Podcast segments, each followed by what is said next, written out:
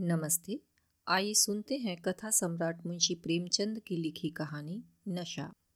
ईश्वरी एक बड़े जमींदार का लड़का था और मैं गरीब क्लर्क का, जिसके पास मेहनत, मजूरी के सिवा और कोई भी जायदाद न थी। हम दोनों में परस्पर बहसें होती रहती थीं। मैं जमींदारी की बुराई करता, उन्हें हिंसक पशु और खून चूसने वाली जोंक और वृक्षों की चोटी पर फूलने वाला बंझा कहता। वह जमींदारों का पक्ष लेता पर स्वभावतः उसका पहलू कुछ कमज़ोर होता था, क्योंकि उसके पास जमींदारों के अनुकूल कोई दलील ना थी। वह कहता कि सभी मनुष्य बराबर नहीं होते छोटे बड़े हमेशा होते रहेंगे। लचर सी दलील थी। किसी मानुषीय या नैतिक नियम से इस व्यवस्था का औचित्य सिद्ध करना कठिन था।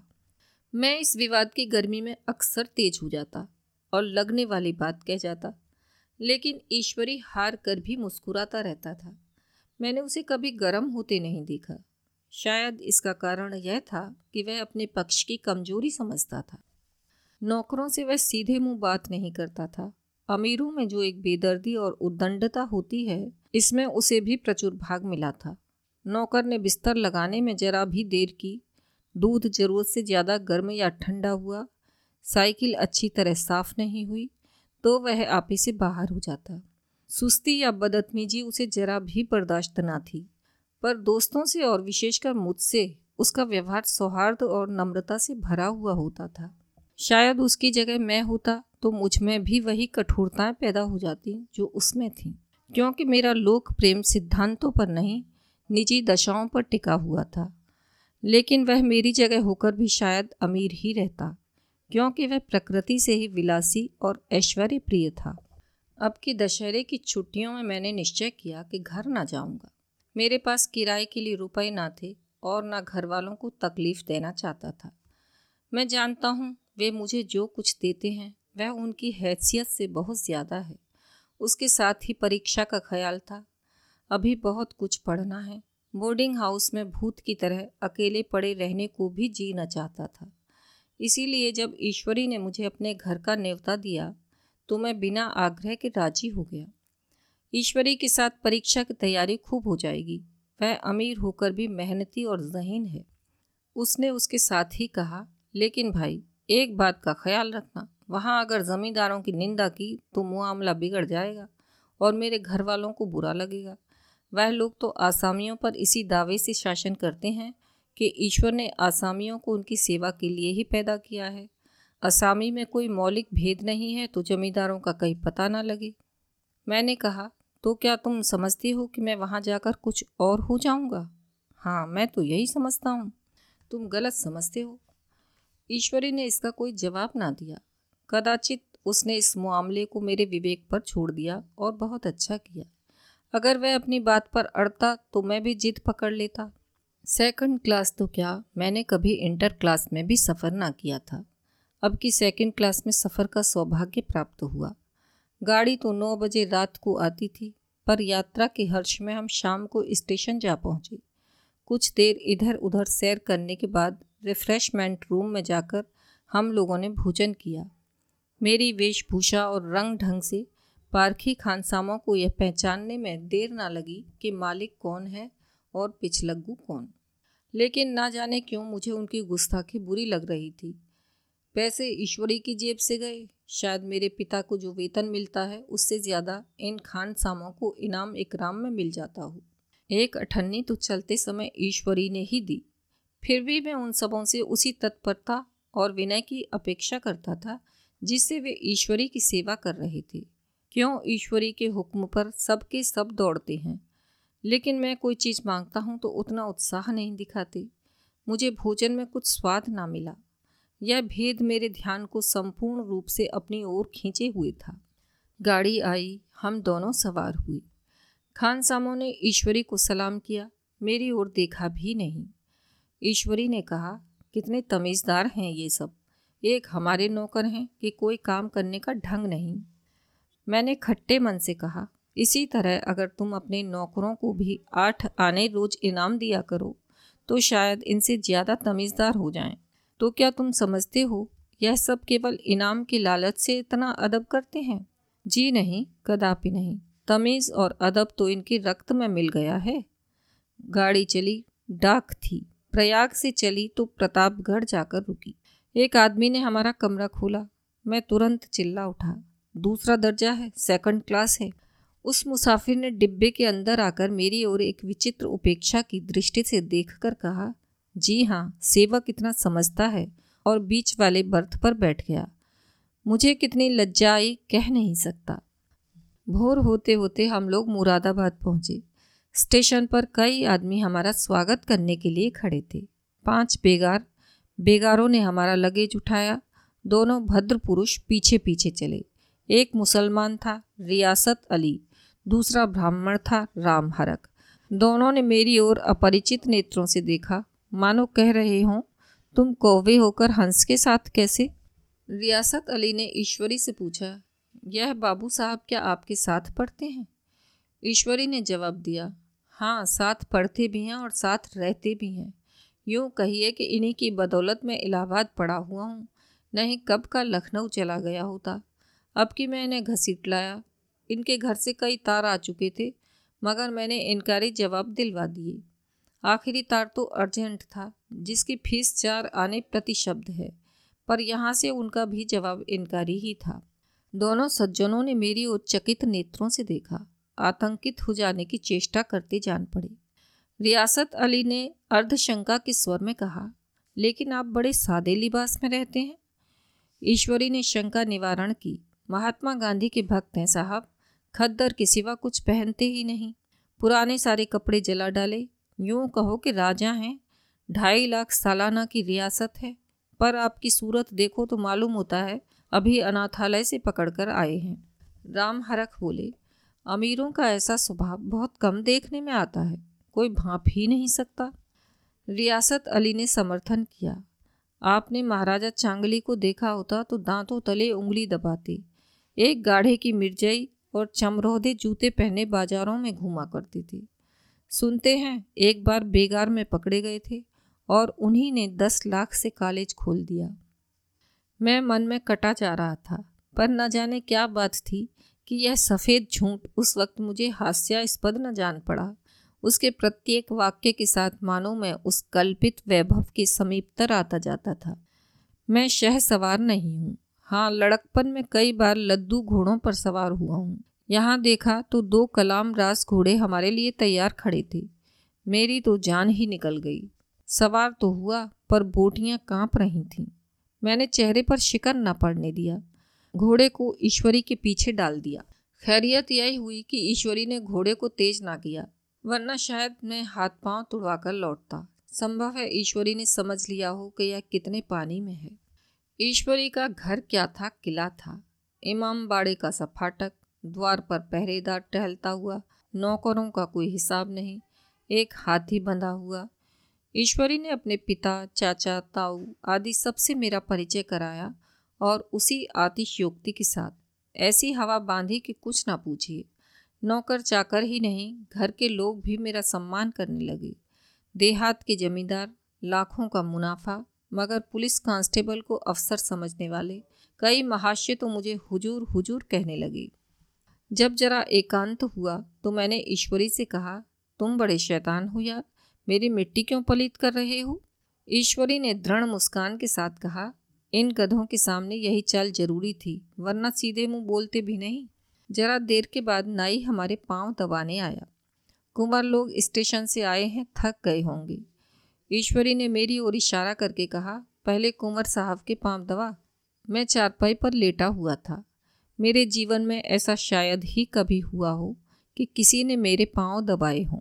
मैं इसे अमीरों के चोचले, रईसों का गधापन और बड़े आदमियों की मुठमर्दी और जाने क्या क्या कहकर ईश्वरी का परिहास किया करता और आज मैं पोतड़ों का रईस बनने का स्वांग भर रहा था।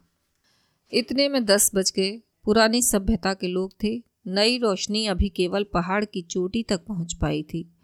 अंदर से भोजन का बुलावा आया। हम स्नान करने चले। मैं हमेशा अपनी धोती खुद छांट लिया करता हूँ। मगर यहाँ मैंने ईश्वरी की ही भांति अपनी धोती भी छोड़ दी। अपने हाथों अपनी धोती छांटते शर्म आ रही थी। अंदर भोजन करने चले। हॉस्टल में जूते पहने मेज पर जा टटते थे। यहाँ पाँव धोना आवश्यक था। कहार पानी लिए खड़ा था। ईश्वरी ने पाँव बढ़ा दिए। कहार ने उसके पाँव धोए। मैंने भी पाँव बढ़ा दिए। कहार ने मेरे पाँव भी धोए। मेरा वह विचार ना जाने कहाँ चला गया था। सोचा था वहाँ देहात में एकाग्र होकर खूब पढ़ेंगी, पर यहाँ सारा दिन सैर सपाटे में कट जाता था। कहीं नदी में बजरे पर सैर कर रहे हैं, कहीं मछलियों या चिड़ियों का शिकार कर रहे हैं, कहीं पहलवानों की कुश्ती देख रहे हैं, कहीं शतरंज पर जमे हैं। ईश्वरी खूब अंडे मंगवाता और कमरे में स्टोव पर आमलेट बनते। नौकरों का एक जत्था हमेशा घेरे रहता। अपने हाथ पाँव हिलाने की कोई ज़रूरत नहीं। केवल जबान हिला देना काफ़ी है।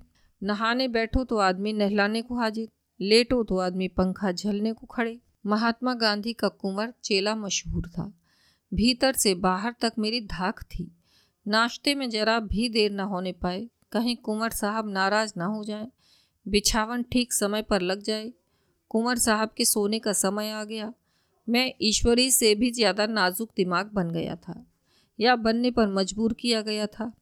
ईश्वरी अपने हाथ से बिस्तर बिछा ले, लेकिन कुंवर मेहमान अपने हाथों से कैसे अपना बिछावन बिछा सकते हैं? उनकी महानता में बट्टा लग जाएगा। एक दिन सचमुच यही बात हो गई। ईश्वरी घर में था। शायद अपनी माता से कुछ बातचीत करने में देर हो गई।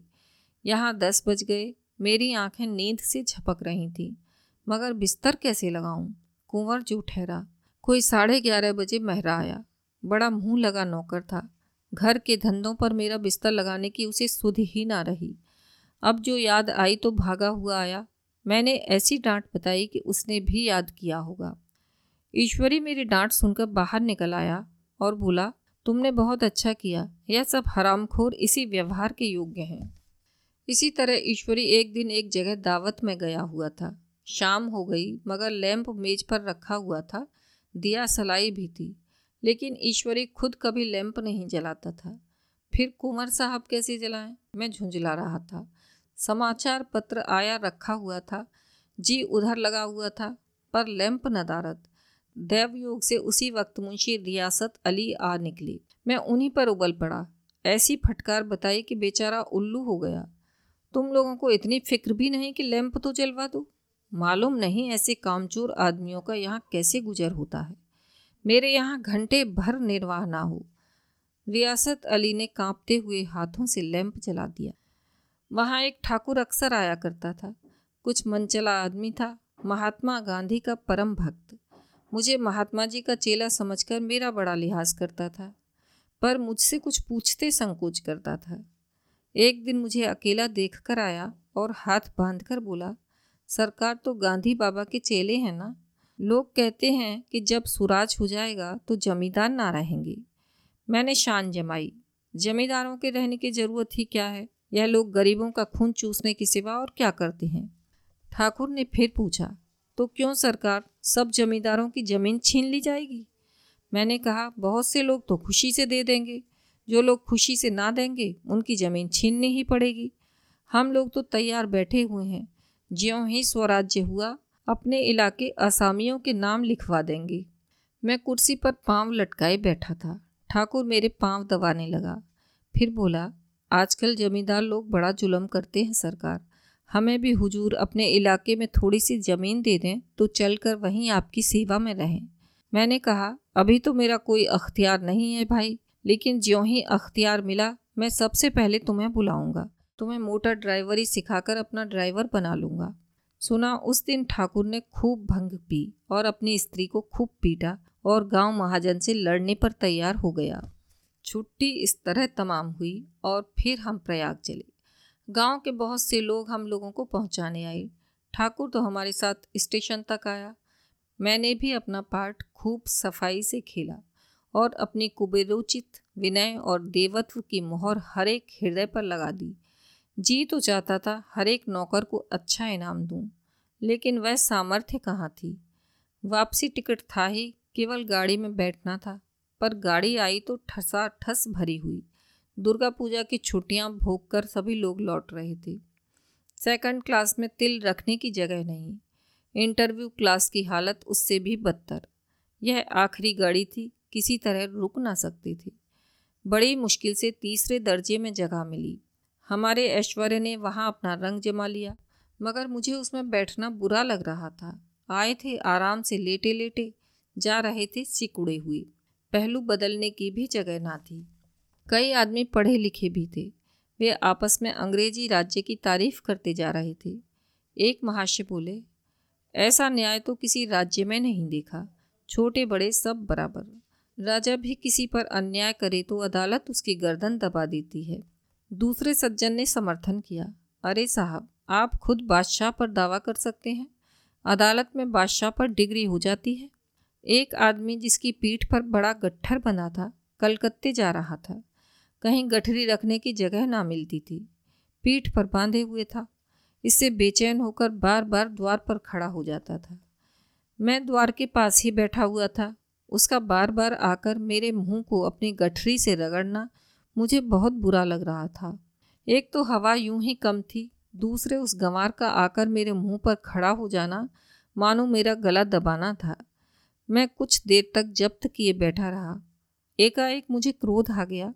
मैंने उसे पकड़कर पीछे ठेल दिया और दो तमाचे ज़ोर ज़ोर से लगाए। उसने आँखें निकाल कर कहा, क्यों मारते हो बाबूजी? हमने भी किराया दिया है। मैंने उठकर दो तीन तमाचे और जड़ दिए। गाड़ी में तूफ़ान आ गया। चारों ओर से मुझ पर बौछार पड़ने लगी। अगर इतने नाजुक मिजाज हो तो अव्वल दर्जे में क्यों नहीं बैठे? कोई बड़ा आदमी होगा तो अपने घर का होगा। मुझे इस तरह मारते तो दिखा देता। क्या कसूर किया था बेचारे ने? गाड़ी में सांस लेने की जगह नहीं। खिड़की पर जरा सांस लेने खड़ा हो गया। तो इस पर इतना क्रोध?